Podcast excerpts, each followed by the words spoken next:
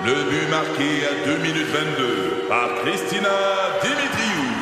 Avec l'aide de Sebastiano Brunet, Lucie Beaulieu, Tarek Malki, Jenny Agostino, Edith Chen, Emmanuel Jean-Pierre. Au hockey, comme en immobilier, pour réussir, ça prend toute une équipe. Et avec vos 5000 courtiers Remax, la force du réseau roule pour vous. Remax est heureuse de s'associer à Martin McGuire et Danny Dubé pour vous présenter le tout nouveau balado Bon Match. C'est 23. Bienvenue à Virage. Voici Daniel Boudreau. Bienvenue à Virage, le podcast. Euh, Aujourd'hui, on va parler dans un instant avec Charles Drouin, euh, qui est euh, directeur de la corporation, directeur général de la corporation mobiliste du Salon d'auto de Québec, Salon électrique également de Québec. Alors, beaucoup de choses à dire avec Charles dans un instant. Aussi, on va parler avec Marc Bouchard. Je sais déjà les sujets. C'est rare qu'on se prépare avec Marc, mais je sais déjà les sujets. Là. Ça fait qu'on va parler euh, de l'Impreza, on va parler du BMW XM, ou, euh, ouais, je pense que c'est XM. Et euh, quelques nouvelles de l'industrie. On va parler de VinFast. En bien ou en mal, je sais pas. hein. Restez là, on va en parler un petit peu plus tard. Et aussi d'autres petites nouvelles de l'industrie ici et là. Alors, plusieurs choses à parler avec Marc. Et vous m'avez envoyé des questions, puis ça, j'aime ça. Puis euh, on va répondre à deux ou trois questions euh, que vous m'avez envoyées. Continuez, virage à T-E-L-E, d'union, M-A-G.tv. C'est euh, les façons de m'envoyer euh, vos questions. Puis comme ça, quand j'en aurai quelques-unes en compagnie de Marc, on va pouvoir y répondre. Charles Drouin est là. Salut Charles. Salut, Comment ça va? ça va super bien, merci. Ouais, en forme? Ben oui, Bon, good. beaucoup de travail. Beaucoup de- Ben oui, c'est ça. Corporation mobiliste, Charles, euh, pour que justement les gens puissent euh, savoir euh, c'est quoi que tu fais comme travail. euh, si, euh, c'était- tu peux appeler ça du travail? Non, non. Euh, Corporation mobiliste, vous, vous êtes qui, Charles? La Corporation Mobiliste, c'est simple, c'est l'association des concessionnaires automobiles et de camions lourds de la grande région de Québec. Donc, ça représente environ 145 concessionnaires membres. Euh, le territoire, c'est le territoire de Québec, Beauce, Portneuf, Lévis, Charlevoix et Kamouraska. Et pour eux, on leur offre une gamme de services, que ce soit des services en relation de travail, services de dotation. Donc, on a vraiment un département de RH de dotation qu'on a créé il y a déjà, euh, quoi, euh, six ans environ à la Corporation Mobilis. Pour te donner une idée, on place environ 200 candidats par année euh, chez nos concessionnaires membres. On reçoit plus de 5, 5000 CV en moyenne l'année dernière et on a affiché à peu près 500 postes. Donc, c'est incroyable. Les gens veulent travailler dans l'industrie d'automobile, l'industrie du camion lourd. Ça, c'est un service qu'on offre, bien évidemment. On fait également l'ensemble de la promotion des métiers. Les métiers, malheureusement, dans l'industrie du camion lourd et de l'automobile, sont parfois, je dirais, euh, mal perçus et aussi méconnus. On parle souvent de représentants vente et mécaniciens. Ouais. Mais il y a plusieurs, plusieurs corps de métier chez nos concessionnaires, que ce soit justement au niveau des assurances, au niveau de la comptabilité, du marketing, des ressources humaines. Donc, il y a une panoplie. Informatique. euh, Informatique. Comptable. hey. Tout ce qui touche maintenant, bien évidemment, l'ensemble des médias sociaux également, et avec une réalité qui est de plus en plus présente, qui est la- le fait d'avoir des multi-concessions, donc des individus qui possèdent plusieurs concessions, vont maintenant justement euh, embaucher des gens spécialisés au marketing pour l'ensemble de leurs concessions ou des gens en ressources humaines également pour l'ensemble de, euh, de leurs concessions. Ça en fait pas mal, mais euh, ce qui retient mon attention, c'est l'emploi. Euh, parce que dans les concessionnaires, moi, ça fait quand même plusieurs, plusieurs années que je suis autour de, des concessionnaires auto. Et ce que j'ai remarqué le plus, c'est les conditions de travail de tout le monde qui ont changé. Euh, les heures de travail, autant des mécaniciens que des représentants aux ventes, que des directeurs financiers, que euh, même ceux qui, qui, font la préparation des autos, des véhicules d'occasion et tout ça, euh, les conditions de travail ont changé d'un bout à l'autre. C'est plus les mêmes heures, c'est plus les mêmes horaires, c'est plus la même pression. On dirait que toute l'industrie a, a- a- changé. Puis c'est pas juste avec le COVID, là, ça a changé bien avant ça. Le-. C'était déjà commencé, le, changement était déjà commencé au niveau des conditions de travail. Ben, les concessionnaires se sont adaptés, je dirais évidemment, à la réalité des années 2000. Et, et le, la COVID a quand même été peut-être un élément précurseur. Dernièrement, je parlais avec un, un concessionnaire, puis elle me disait justement, durant la période de, de- de la COVID, il y avait un problème. Les employés avaient des enfants, les garderies souvent étaient fermées. Ah oui. Donc, cette concessionnaire-là, en question, a ouvert une garderie au sein même de sa concession pour faciliter le travail de ses employés. Mais effectivement, tu l'as bien dit, les heures de travail également s'est rendu de plus en plus flexible. Ah ouais. Euh, des, des- des- On est chanceux à Québec, il faut le dire également, parce qu'il y a une tendance ailleurs, exemple Gatineau, Montréal et ainsi de suite. Euh, on a, en termes de nombre de jours d'ouverture également. hein. Mm. On a entendu souvent que Québec allait ouvrir jusqu'à 7 jours par semaine. Il y a quoi, peut-être 2-3 ans, on a essayé d'ouvrir le samedi. Et très, très peu de concessions, finalement, sont ouvertes, sont ouvertes le samedi. Ouais. Euh, la majorité, c'est du lundi au vendredi. Et euh, les concessionnaires s'adaptent justement avec des, des roulements, je dirais, en termes de nombre d'heures pour faire en sorte que les employés n'ont pas à faire du 9 à 9 comme on a connu pendant des années. Non, absolument. Puis là, maintenant, je pense qu'ils ferment à 8 heures. Euh, vendredi soir, ils sont pas ouverts. Et euh, l'horaire variable, donc faire en sorte Ouais. que tout le monde s'ajuste. Et Ça, même, excuse-moi, déjà- les, les conditions salariales également. On, Ben oui, on doit se dire ben la oui. vérité. Il y a Ben des oui. super belles conditions chez nos concessionnaires membres. Mm. Euh, et il faut le dire, il ne faut pas être gêné de ça. Euh, travailler chez un concessionnaire automobile sans dénigrer l'après-marché ou d'autres types d'industries connexes à l'automobile, l'industrie vraiment au sein de nos concessionnaires, c'est là qu'on retrouve les meilleures conditions.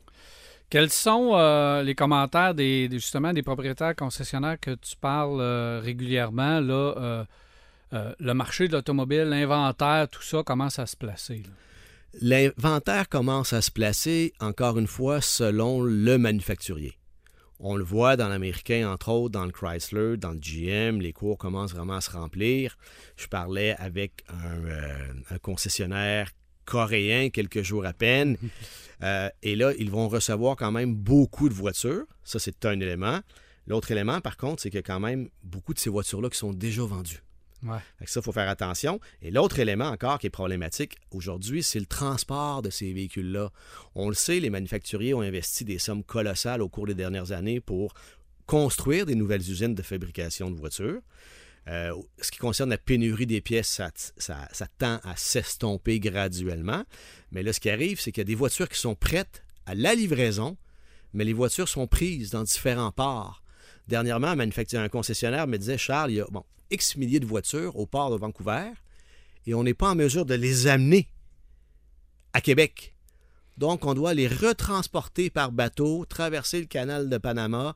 Donc, on s'imagine tout le chemin que le- le- la voiture doit faire pour revenir à Québec. Mais moi, ce que je dis, c'est de, de prévoir son achat. Je pense que c'est le meilleur conseil que je pourrais donner. La période où est-ce qu'on allait chez le concessionnaire et on sortait la journée même avec sa voiture, ben, ça peut arriver encore, évidemment, mais prévoyez. Vous savez que votre bail va se terminer dans 5, 6, 7 mois. Allez voir votre concessionnaire. Faites votre transaction tout de suite, au moins, ou le dépôt sur votre véhicule. Et même les concessionnaires, maintenant, vont euh, s'ajuster à votre réalité.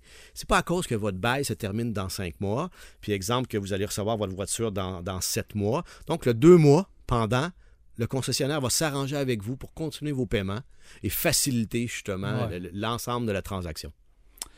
Voilà, ça c'est euh, vraiment euh, vraiment un bon conseil de prévoir d'avance sa transaction pour être pris à la dernière minute. Et surtout de prendre tu as dit on peut extensionner le bail, ça c'est une des choses. Euh, on peut geler les taux, on peut euh, on peut vraiment s'arranger avec le client maintenant pour que la transaction soit faite de la bonne façon sans qu'il y ait des frustrations comme il y a eu au cours des dernières années, des derniers mois. Alors ça c'est c'est déjà un très très bon point. Charles, tu chapeautes également Salon de l'auto de Québec, Salon de l'auto électrique. C'est quoi la différence? Le salon de l'auto, c'est le salon de l'auto que tout le monde connaît depuis des années, donc qui, qui représente l'ensemble des marques des manufacturiers, qui est le salon numéro un de l'auto au Canada, au prorata de sa population. hein. À Québec, bon mal an, c'est environ 70 000 visiteurs qui viennent à chaque année. Québec est vraiment une ville de passionnés. Le salon du véhicule électrique, on dit salon du véhicule électrique, mais je suis en train de penser que même à, à moyen terme, on devrait pratiquement changer de nom parce que c'est un salon qui touche de près, de loin, Le Salon de tout l'électrification. ce qui est en lien avec l'électrification des transports et même plus, c'est-à-dire les panneaux solaires, les bornes de recharge, bien évidemment, mais également les vélos électriques, les trottinettes électriques et j'en passe. Évidemment, euh, les manufacturiers qui ont des modèles électriques vont être présents cette année. On travaille actuellement le salon. Le salon va avoir lieu le 15, 16 et 17 septembre prochain au centre de foire euh, Donc c'est le prochain salon à venir. C'est le prochain salon à venir. Et au moment qu'on se parle, déjà présent, là, euh, Hyundai, euh, Mercedes, euh, Subaru, Lexus, Nissan, Toyota, GM. euh, GM, Stellantis, et j'en oublie, mais vont être présents avec leurs différents modèles. Et ce qui est le fun au salon électrique, c'est que c'est une clientèle qui est très distincte, je dirais aussi du salon de l'auto. C'est des gens d'un qui, qui en connaissent déjà beaucoup sur le produit, mais qui viennent se renseigner. Parce que dans le cadre du salon électrique, on a une trentaine de conférences réparties sur les trois jours. Et nous, ça fait quoi déjà? Ça va être notre quatrième édition cette année, en septembre prochain. Et je vois des gens souvent venir et passer pratiquement toute la journée pour euh, assister aux conférences, se renseigner sur les différents sujets parce que c'est très, très large. La voiture électrique est de plus en plus, oui, démocratisée, mais les gens ont encore beaucoup de questions. Dernièrement, si je, je veux faire attention de la statistique ou du chiffre, mais on me dit que pour un concessionnaire de vendre une voiture électrique, et tu me reprendras, je pense que c'est 4,5 fois plus long que de vendre une voiture à combustion. Pourquoi? Parce que le consommateur a besoin d'informations. Savoir comment on va brancher la voiture, c'est quoi l'autonomie, évidemment, de la voiture, qu'est-ce qui va se passer dans les conditions hivernales et ainsi de suite. Donc, Ah, t'as raison, t'as raison. Là, présentement, c'est plus long. Puis euh, lorsque ça va être la deuxième et la troisième transaction, ça va être plus court. ah, absolument. Parce que euh, ça va c'est- ça va rester pareil. ça, va rester... Même si les batteries vont changer un peu de technologie, euh, le processus de la voiture électrique va rester pareil. Et là, c'est la découverte. Là, on assiste à la découverte de la voiture électrique. Et après ça, ça va devenir comme quand tu changes de téléphone cellulaire. tu le branches, puis merci, bonsoir. Ben, l'e- L'exemple, l'exemple, l'exemple est parfait, tu as absolument raison. Et ça l'évolue, même comme nos cellulaires, à une Ouais. vitesse exponentielle. Ah. Hein, on recule quelques Mm. années à peine. Euh, on parlait en 2011 d'environ sept modèles de véhicules électriques. En 2023, il y en a déjà plus d'une cinquantaine minimum. Euh, là, tous les Ah, manufacturiers ça va exploser. euh, ont fait des annonces pour des voitures électriques. Certains manufacturiers, aussi près que 2025 et même euh, 2030, vont avoir une flotte 100% électrique. Et le Québec, tu le sais, on est Ben précurseur hein, au Canada avec euh, la Colombie-Britannique, si je ne me trompe pas. Donc, euh, c'est les deux provinces au Canada où est-ce qu'ils se vend le plus de voitures électriques. Wow, euh, le salon est prêt. Euh, Est-ce que tu as des besoins? Est-ce que tu as des demandes encore à faire au niveau des fabricants? Euh, tout va bien de ce côté-là? Ben, au niveau des fabricants, ça va très bien. On collabore bien avec eux. Par contre, évidemment, on est en train de préparer le salon. Donc, c'est-à-dire qu'on travaille, là, en bon français de promoteur, le plan de plancher. S'il y a des auditeurs, Daniel, des Ouais. exposants, donc des commerçants, que ce soit pour des vélos électriques, euh, gyropodes, trottinettes, peu importe. Tout ce qui touche de pro ou de loin, l'électrification des transports, il y a de l'espace pour vous. Contactez Roxane à la Corporation Mobiliste, ça va lui faire un plaisir, elle va répondre à vos questions. Et évidemment, ça va vous permettre d'être euh, sur place, sur le plancher, d'être exposant et surtout d'offrir et d'expliquer ce que vous faites à l'ensemble euh, des visiteurs. C'est certain que quelque part au mois d'août, on va en reparler. Tu vas revenir euh, nous parler de ce, salon-là. Peut-être qu'on va gâter les auditeurs aussi. Hein? Avec Ah, des absolument, billets, ça va me faire plaisir. ça. on va te faire tirer des billets pour. Restez euh, à l'affût parce que vous allez peut-être en trouver une façon ou un moyen de vous, vous procurer des billets euh, par l'entremise de. Charles. Euh, Je te laisse pas le choix, Charles. On dirait ça que va je me faire plaisir l'ai de pas demandé. Charles, est-ce que tu as des billets pour nous? euh? On va le faire dans l'ordre. J'ai des billets, évidemment, je ne les ai pas actuellement. Non, mais au, mois d'août, ça va me faire On va plaisir. en reparler. Tu et l'autre point qui est important, Daniel, aussi en lien avec le salon du véhicule électrique, c'est la possibilité d'essayer des voitures. Oui. Les- les- on, a, on devrait avoir, je dirais, à peu près 30-35 voitures en essai. Euh, On fait une boucle de 5,1 km à l'extérieur du centre de foire, c'est gratuit. Et année après année, c'est un succès qui est extrêmement important. Et quand on essaie la voiture, on est assis avec des spécialistes qui connaissent bien évidemment le modèle, qui permet aussi de, de- de répondre à l'ensemble de nos questions. Et juste pour te donner une idée, tu vois, on fait également des essais routiers euh, de voitures électriques dans le cadre du Salon de l'Auto. Mais on a fait un sondage dernièrement et 79% de nos visiteurs ont dit que le Salon de l'Auto leur a permis d'en apprendre davantage sur les véhicules électriques. Et 74% des visiteurs qui ont fait un essai routier l'ont fait en prévision d'un achat d'un véhicule électrique. Wow. Donc, c'est vraiment une activité, une opportunité pour le consommateur de venir au Salon du véhicule électrique et bien évidemment d'essayer des véhicules. Merci beaucoup, Charles Drouin. On se reparle très bientôt et euh, on connaît déjà notre prochain sujet, Salon de véhicules électriques. Euh, repose-toi bien d'ici Merci. ce temps-là et euh, on se reparle quelque part au mois d'août et Marc Bouchard s'installe à l'instant. Salut Marc, Salut mon cher. comment ça va? Ça va très bien et toi? Super bien, Marc. Écoute, euh, c'est sûr qu'on va prendre une petite pause de quelques, quelques petites semaines, là, euh, mais on va revenir en force dans pas longtemps avec d'autres podcasts. Là, mais euh, il reste que on a encore bien de l'énergie pour, pour jaser de nos sujets aujourd'hui. Et Marc, tu veux me parler de BMW XM. On n'entend pas parler beaucoup de ce véhicule-là. Est-ce qu'on va en entendre parler beaucoup ou ça va rester tranquille? Ça va rester tranquille parce que c'est un véhicule de niche, absolument. Tu sais, je veux dire, réglons la chose tout de suite. Le prix de départ du véhicule, c'est 220 000 Eh boy, à part toi, il n'y a pas grand monde qui peut s'offrir ça. Ah, puis encore, tu sais, j'ai dû hypothéquer trois, quatre affaires. Non, mais sérieusement, euh, en plus, tu sais comment ça se passe avec les voitures allemandes. Tu as une liste d'options qui est longue comme le bras. Mhm. Donc, le véhicule que j'avais à l'essai valait un petit peu plus de 250 000 Aïe, aïe. C'est de l'argent pas mal. Donc le les- rendement est exceptionnel. le rendement est exceptionnel et les puristes de BMW vont apprécier parce que, bon, tu le sais, la division M, c'est la division performance. Tu sais, Mhm. les, les M3, les M5, là, ça va super bien. Mais faire des véhicules qui portent uniquement le nom M, c'est-à-dire qu'ils n'ont pas d'autres déclinaisons, il y en a eu un en 1978, je pense, c'était la M1, et il y a celui-là maintenant qui n'aura pas d'autres versions.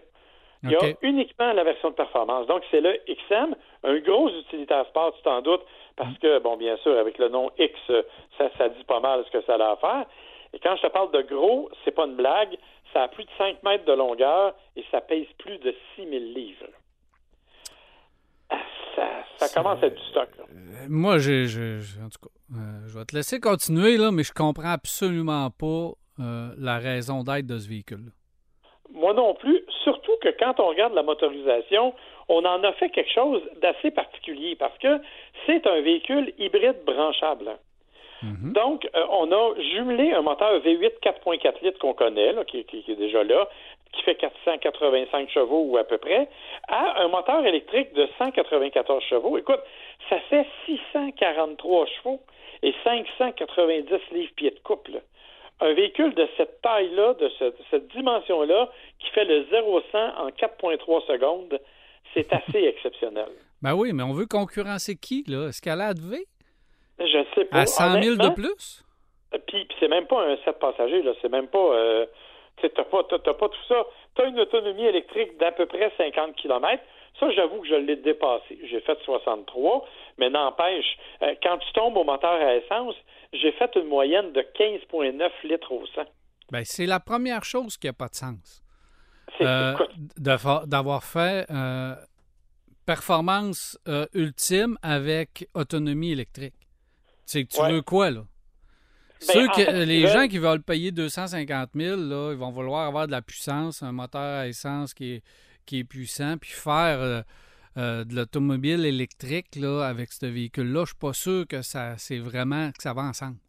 En fait, l'idée, c'est qu'ils ont juste voulu utiliser le moteur électrique pour donner une puissance supplémentaire, notamment au démarrage. Mm. Parce que tu le sais, des gros véhicules comme ça, ben, c'est un peu plus long. Donc, on est capable d'aller chercher le maximum de performance avec la motorisation électrique. Et par la suite, on tombe sur le moteur à essence, qui, soit dit en passant, est absolument fantastique. là. Euh, ce moteur-là, pour un moteur V8 de cette nature-là, il est incroyable. Et bien sûr, parce que c'est un BMW M, tu as tous les réglages possibles et imaginables. là. Tu peux changer l'échappement, euh, la vitesse de réponse de la transmission, la longueur des rapports de transmission.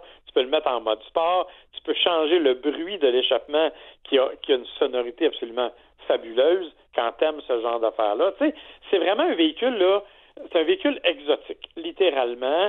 Euh, c'est un véhicule où on est allé chercher tout ce qu'on pouvait aller chercher en matière de performance, de qualité, mais il y a des affaires de fou. C'est monté. Le mien était monté sur des roues de 23 pouces, 315 de large. Euh, je, je veux dire, je suis pas sûr que j'ai même les moyens de payer les pneus là-dessus, tu sais. Ouais. Euh, déjà ça, c'est complètement fou. Et l'autre élément, c'est que parce qu'on en a fait quelque chose de, de très, très performant, ben, on a joué beaucoup avec la qualité des suspensions, qui sont exceptionnelles en conduite dynamique. Là. Quand tu prends des virages, tu rien qui bouge là-dessus, ça tangue pas, ça bouge pas, tu es capable de placer le véhicule comme tu veux. Mais quand tu es en ligne droite en ville à 50 km h puis tu pognes 3-4 trous, tu sens pas mal l'absence de suspension un peu plus molle. Et il y a un compromis évident sur le, confort. Alors, je suis comme toi, je suis un peu partagé. Euh, je l'ai conduit, j'étais super content de le faire, mais je me suis posé la question toute la semaine, qui va acheter ça? Surtout, et ça c'est vraiment particulier, que ma version, elle était noire et que tout le chrome était en fait doré. ouais, j'ai vu ça. Euh. c'est, écoute, c'est très, c'est très bling-bling, très particulier. Ouais, en fait, il y a quelqu'un qui m'a dit que ça avait l'air d'un char de pimp. Euh, ouais. Je trouvais que c'était. En fait, c'est parce que c'est l'image qu'on a des chars de rappers euh, un peu un peu particuliers aux États-Unis. Là, euh, donc, c'est vraiment. Je ne sais pas à quoi ça sert. Ça a été une belle expérience, c'est ultra, ultra précis. À l'intérieur, les sièges sont confortables. Bien sûr, sièges chauffants, ventilés, massants, avec une dizaine de capacités de, de, choix de massage différents, euh, des éclairages que tu peux moduler, que tu peux changer évidemment, euh, tu peux à peu près tout personnaliser, euh, la, tous les gestes qui permettent de contrôler, les contrôles gestuels pour le volume, changer de poste, répondre au téléphone sans toucher à l'écran, tu fais juste des gestes devant l'écran et c'est parfait. Tu sais, on a vraiment mis tout ce qu'on pouvait mettre sur ce véhicule-là. Ceci étant dit, ça sert à quoi? Je ne sais pas trop. c'est ça. C'est assez particulier, euh, mais bon, on va, on va voir parce que moi, j'ai jamais été un fan de tout ce qui est méga gros sport utilitaire de performance. Ouais. Puis, euh, je sais pas. Oui, je sais qu'il s'en vend. Je sais que c'est quand même un marché intéressant. Euh, bon, mais ça reste, ça va rester marginal tant qu'à moi. Ben oui, ça va rester marginal, c'est clair. De toute façon, avec un prix de cette nature-là, euh, le choix est assez grand. Et mais de plus en plus, tu sais, toutes les marques de luxe arrivent avec des utilitaires là. je veux dire, on en a, on en a du côté des exotiques là. Lamborghini a son utilitaire, Ferrari a son utilitaire maintenant. Euh, chez Maserati, on le sait, il y en a. Les mhm. Aston Martin sont disponibles. Fait on veut vraiment aller jouer cette carte-là, mais clairement, c'est pas pour notre marché. C'est pour un marché différent de celui qu'on a chez nous. Je suis quand même bien content d'avoir pu conduire le véhicule, je te le dis. Bon, à mon tour, j'ai conduit un véhicule euh, aux antipodes. Euh... Je suis allé faire l'essai de la toute nouvelle Subaru Impreza 2024. Oh! Ouais. Et euh, c'est un véhicule que, euh, bon, ne m'attendais pas à grand-chose. C'est l'Impreza, c'est Subaru. Euh, on avait vu des photos. Quand tu vois des photos, tu te dis qu'est-ce qu'ils ont changé? C'est à peu près toujours la même chose avec Subaru. Hein? Euh, en termes de design, ça n'a pas évolué beaucoup. Là. En termes de design, ça n'a pas évolué beaucoup, mais on a affaire à une toute nouvelle voiture. Et qu'est-ce que Subaru ont fait? Et euh, moi, c'est la première fois ou une des premières fois que je vivais ça. C'est qu'on a apporté uniquement des versions RS. C'est une toute nouvelle version qui s'ajoute au catalogue. Et euh, rouge. Fait que, il y avait personne qui chicanait là, pour euh, qui va conduire quelle voiture. Sont toutes pareilles. Fait que euh, prends-en une et pareil comme l'autre. Fait que ça, déjà, j'ai trouvé ça, j'ai trouvé ça le fun. Et euh, bon, puisqu'on en parle au niveau du design, je me disais, ouais, pas changer grand-chose. Mais lorsqu'on la regarde comme il faut, ben on dit OK. Surtout la version RS, parce que je vais parler plus de la version RS, c'est celle qu'on avait à l'essai. Euh, on voit qu'on euh, a fait une version un peu plus sportive. Hein. Ça avait déjà existé. Ben, en fait, la RS, c'est la précurseur de la WRX. On a fait une RS avant de faire une WRX. Et après ça, on a donné la WRX. Mais disons que la RS est une version euh, d'allure un peu plus sportive. Mais lorsqu'on regarde les feux, on a changé les feux, on a changé la calandre, on a changé les feux arrière, on a changé un peu l'angle du capot, euh, du toit vers l'arrière qui est un peu plus plongeant.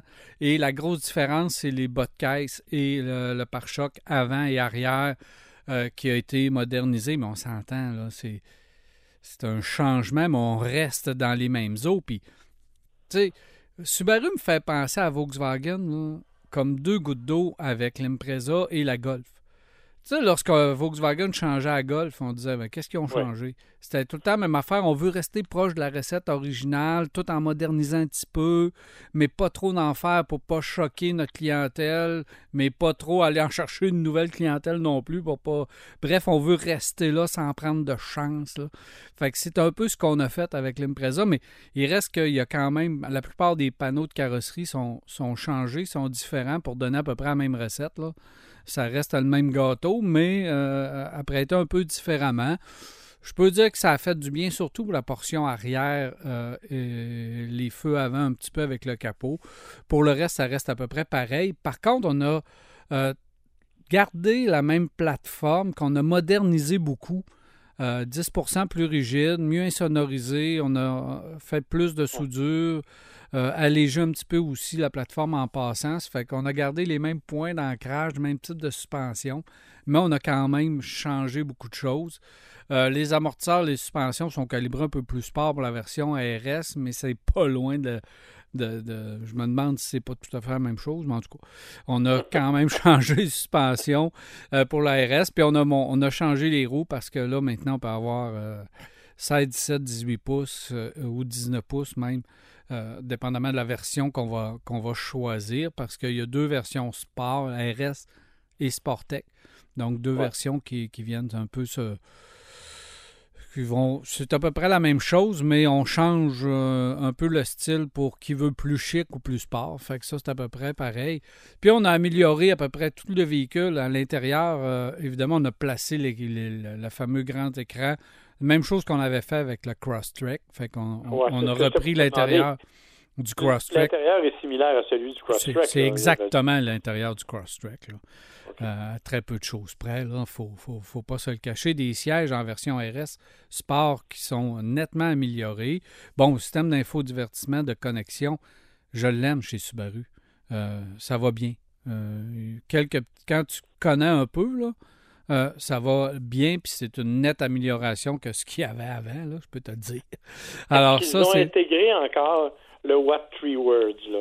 Oui. De- Oui, ils ont fait ça. Et la version EyeSight, euh, euh, pour la première fois, était quand même, euh, c'est la version 4.0, donc améliorée. Euh, donc, cette, ce système de, je dirais pas conduite semi-autonome, là, mais ce, ce système de sécurité avancé de Subaru qui va bien, bien, on, on- on l'a passé chez l'optométriste. là. Il y a une meilleure vue, il y a une meilleure visibilité, puis il y a un champ de vision plus large. Fait que euh, détecter les cyclistes, les piétons, ça, se fait encore mieux. Mais il prend de plus en plus de place dans le haut du pare-brise. Au niveau de la vision, là, ça, il faut faire un petit peu attention.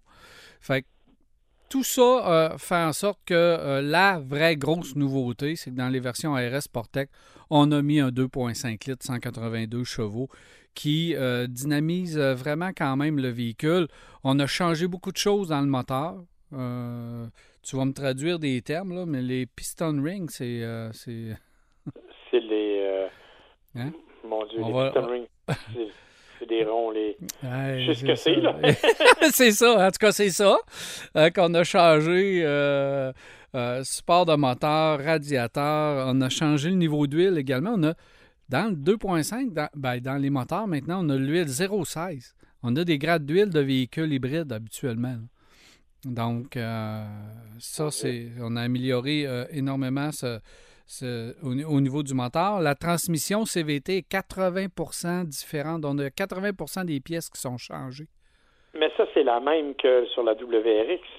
Et voilà. C'est ben euh, oui, mais euh, et aussi c'est la même sur la WRX et on a la même cerveau direction électrique que la WRX également.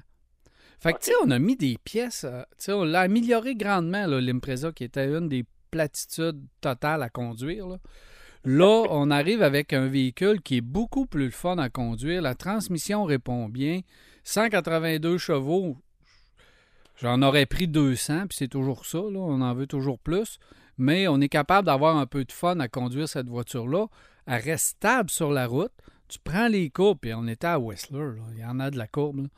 Ouais. Fait que tu prends les courbes, euh, la voiture, tu as confiance en l'auto parce qu'elle reste stable.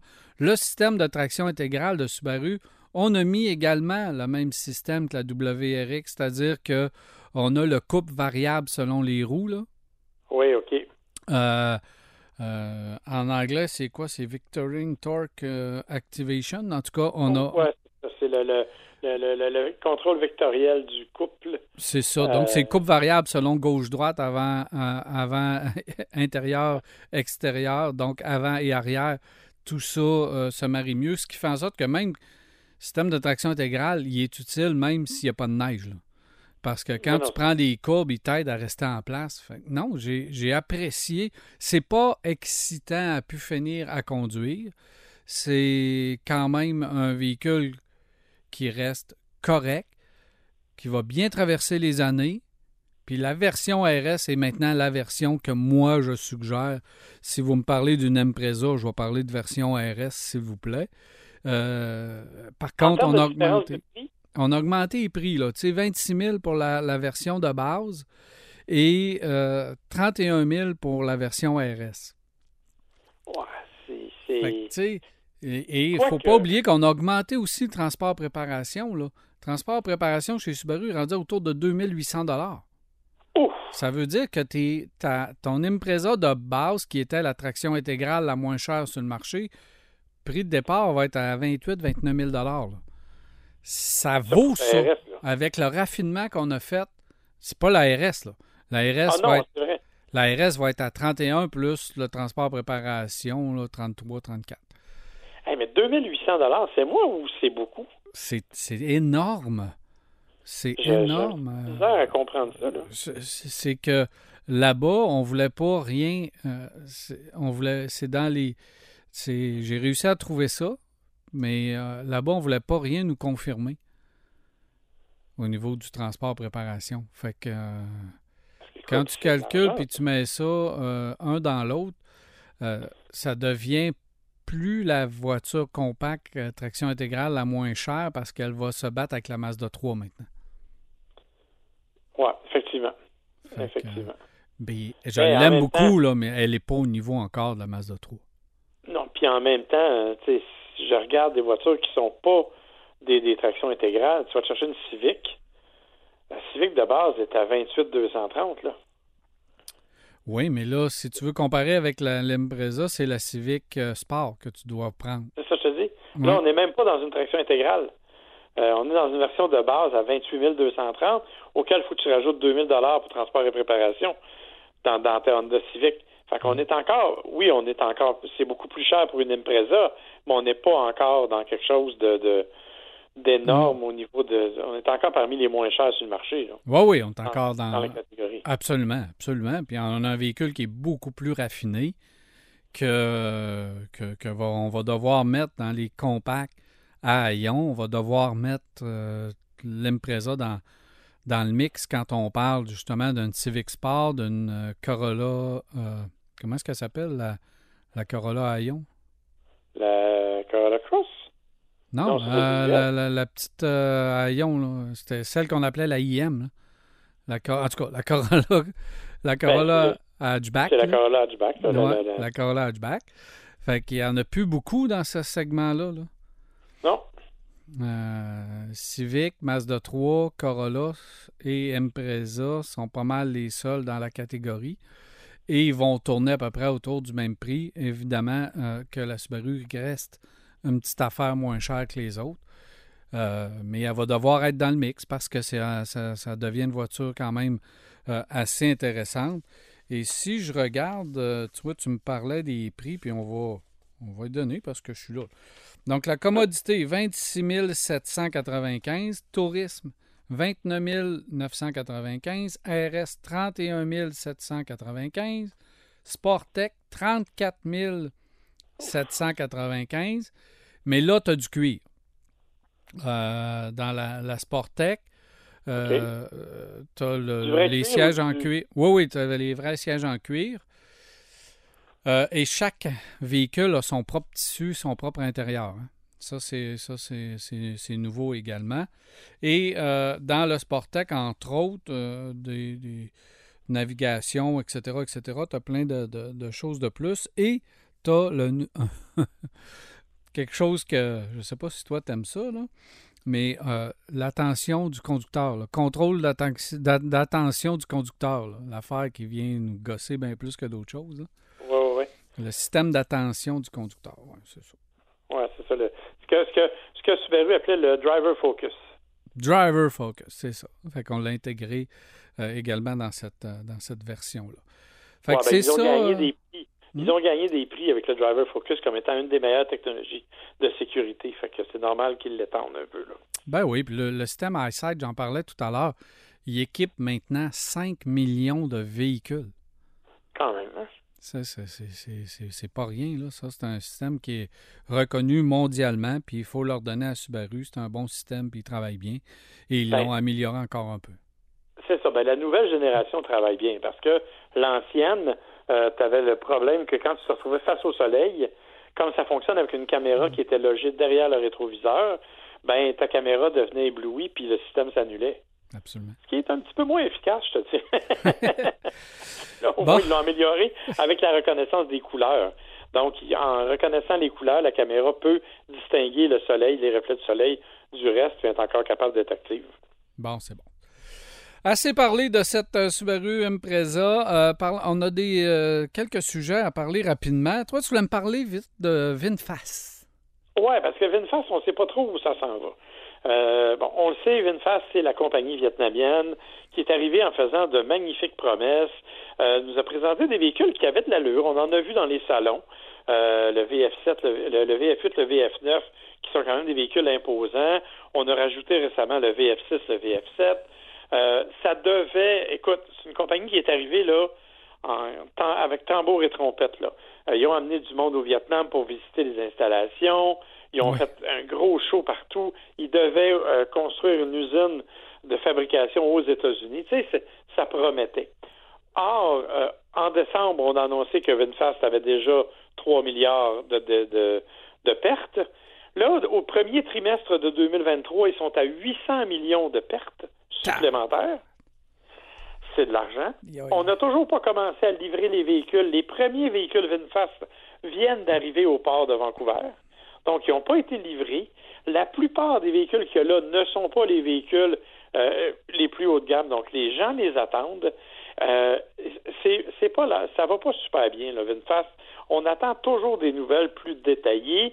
Euh, on sait qu'il y avait un bureau au Canada. Il ne reste plus qu'un seul employé au Canada. Euh, VinFast relève maintenant des États-Unis. Euh, ils ont créé un programme qui s'appelle VinFirst, qui qui permettait aux gens d'acheter des avantages et d'être parmi les premiers sur la liste de, de, euh, livraison et tout ce que tu voudras.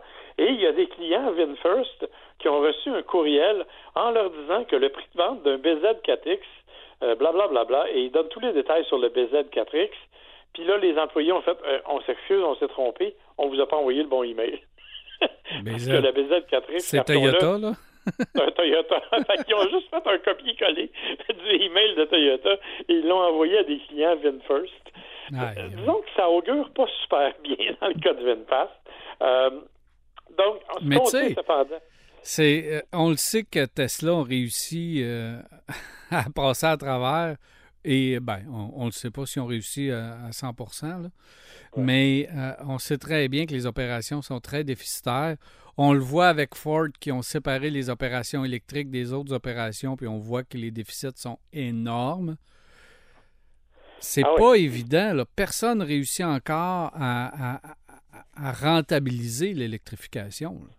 Tout à fait. Et euh, le propriétaire. Les Lucides ne sont pas sortis du bois non plus. Ben non, absolument pas. Puis le propriétaire de VinFast, qui est un des hommes les plus riches du Vietnam, a confirmé que lui mettait plus d'argent là-dedans. Donc, à partir de juillet, VinFast va fusionner avec un fonds d'investissement quelconque et ils vont euh, rentrer en bourse. Euh, donc, ils espèrent que s'en sauver avec ça à partir de juillet, mais ils n'ont toujours pas fait leur usine aux États-Unis. Il n'y a toujours pas de voitures qui sont livrées ou à peu près pas. Euh, honnêtement, ça va être à suivre. Si vous avez fait une réservation et que votre voiture vous a été livrée, tenez-moi au courant parce que honnêtement, euh, moi, j'en ai pas vu nulle part encore. Et tout ce que je lis sur les groupes actuellement de VinFast, c'est que les gens attendent leur livraison, qu'on leur a proposé des affaires Hmm. qui correspondaient pas à ce qui avait été commandé. Euh, Il y a plein de monde. Si tu veux t'en acheter un, VinFast, là, il n'est pas livré encore, mais il y a plein de monde sur un groupe Facebook qui propose déjà leur véhicule à la vente. Bon. Puis, puis ils sont pas livrés.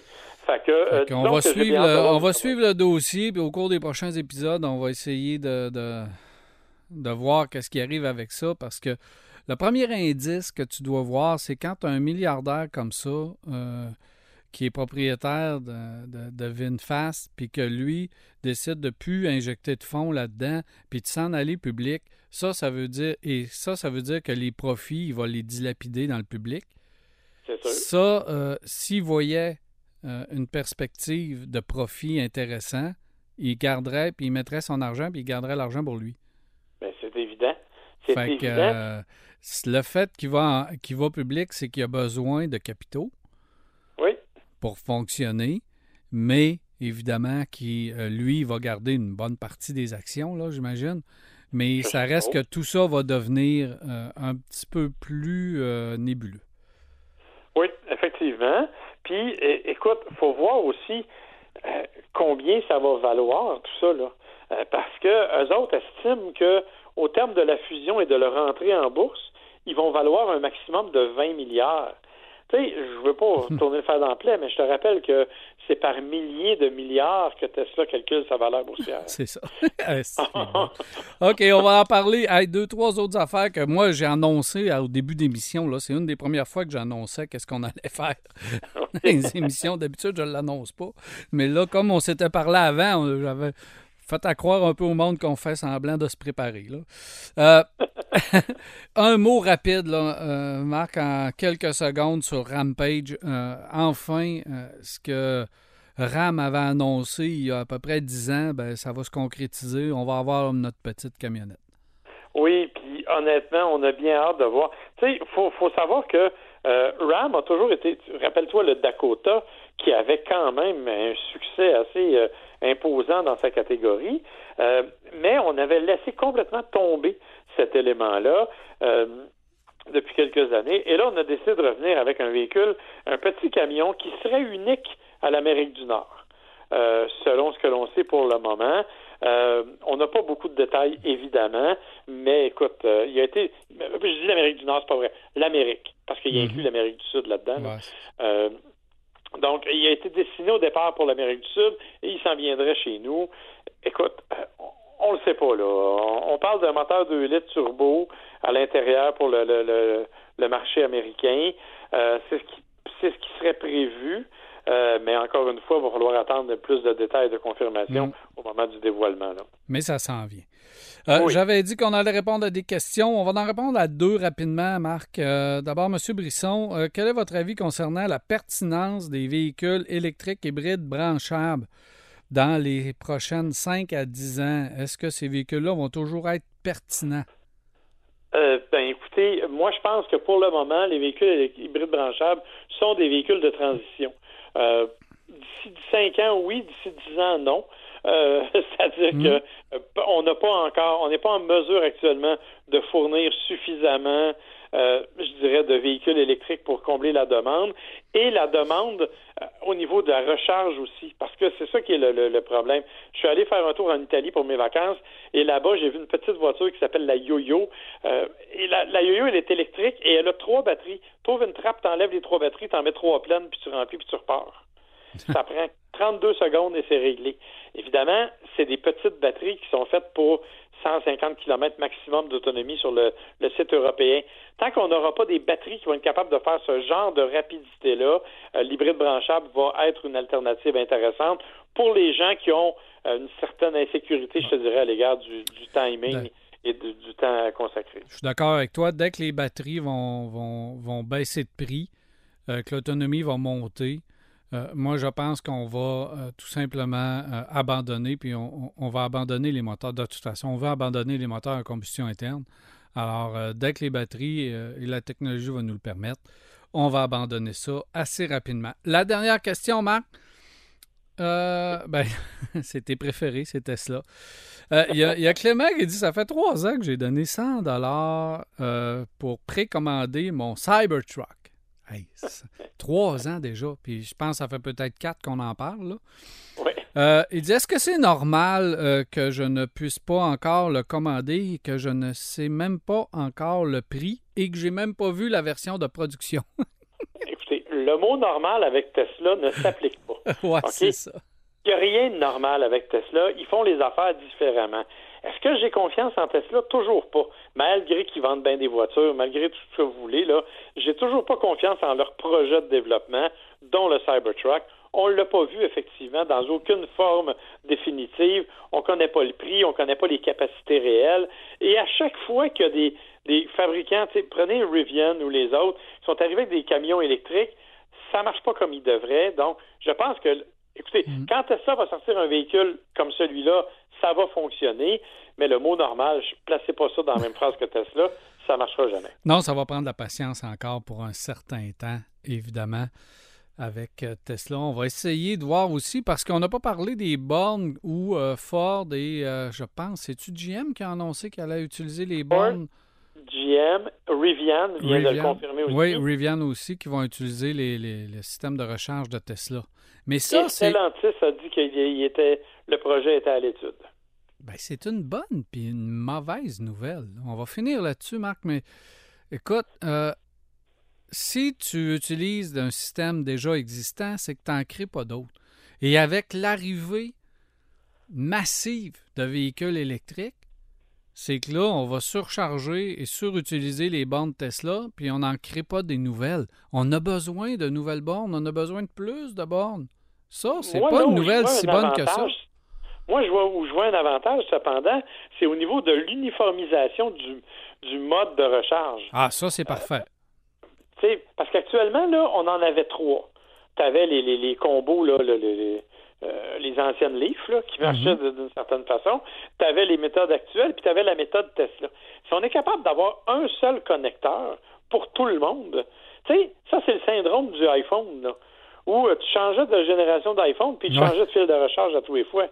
Eh, mais là, si on est capable d'avoir un seul connecteur pour les voitures, je pense que c'est une bonne idée. Mais tu as raison, faut pas que ça limite le développement. Et ça, c'est ma grande question, c'est comment on va gérer la transition entre un réseau qui est relativement bien établi comme celui au Québec, puis euh, un réseau de circuits électriques et d'au- d'autrement. Donc, toutes ces compagnies-là, qu'est-ce qu'on va faire? On va les forcer à changer leurs connecteurs? Parce Ben que G- GM et Ford dit on va changer nos connexions aussi? Ben, tu n'auras pas le choix. T'auras- L'uniformisation du connecteur, tu n'auras pas le choix parce que quand on l'a fait euh, en Europe, puis qu'on avait fait la réunion, puis qu'on avait décidé d'un connecteur, puis d'un système, Tesla, eux autres, ont décidé de faire leur propre chose comme d'habitude. C'est ça. Ben là, c'est ça, ça veut dire que c'est une, c'est une petite victoire pour Tesla, là, parce que c'est le reste de l'industrie qui vont adopter le système de Tesla. Puis on n'aura pas le choix parce que tu peux pas arriver avec les bornes, avec le nombre de véhicules électriques qu'il va y avoir sur la route. Tu peux pas arriver avec des multiconnecteurs quand tu vas être à, ta batterie va être basse, là, tu vas vouloir utiliser une borne, ben ah, tu peux pas parce que tu n'as pas le bon connecteur, ça marchera pas là. Euh, je pense que cette uniformisation-là est nécessaire, mais faut pas que le développement arrête. Parce que oui, c'est vrai, moi, je, je passe souvent là, près d'un IGA où il y a plein de, de bornes Tesla sont toujours vides. Il n'y a jamais plus qu'un un- une ou deux voitures. Ça fait que ça, c'est bon. Ça, c'est bon pour le très court terme. Effectivement. Mais après ça, il va falloir continuer de développer, puis il va falloir que euh, tous les véhicules aient accès à toutes les bornes pour que le réseau fonctionne bien. On va avoir la chance d'en reparler beaucoup, beaucoup, beaucoup, Marc. Fait que euh, repose-toi bien. Ben, repose-toi bien. Tu arrives de vacances. Qu'à un moment donné, arrête, là. C'est assez, là. Jaloux. C'est juste jaloux. Ah oui, je suis jaloux, je suis jaloux. hey, merci d'avoir été là, Marc. On se reparle très bientôt pour un autre virage de podcast. Avec plaisir. Bye bye. bye bye.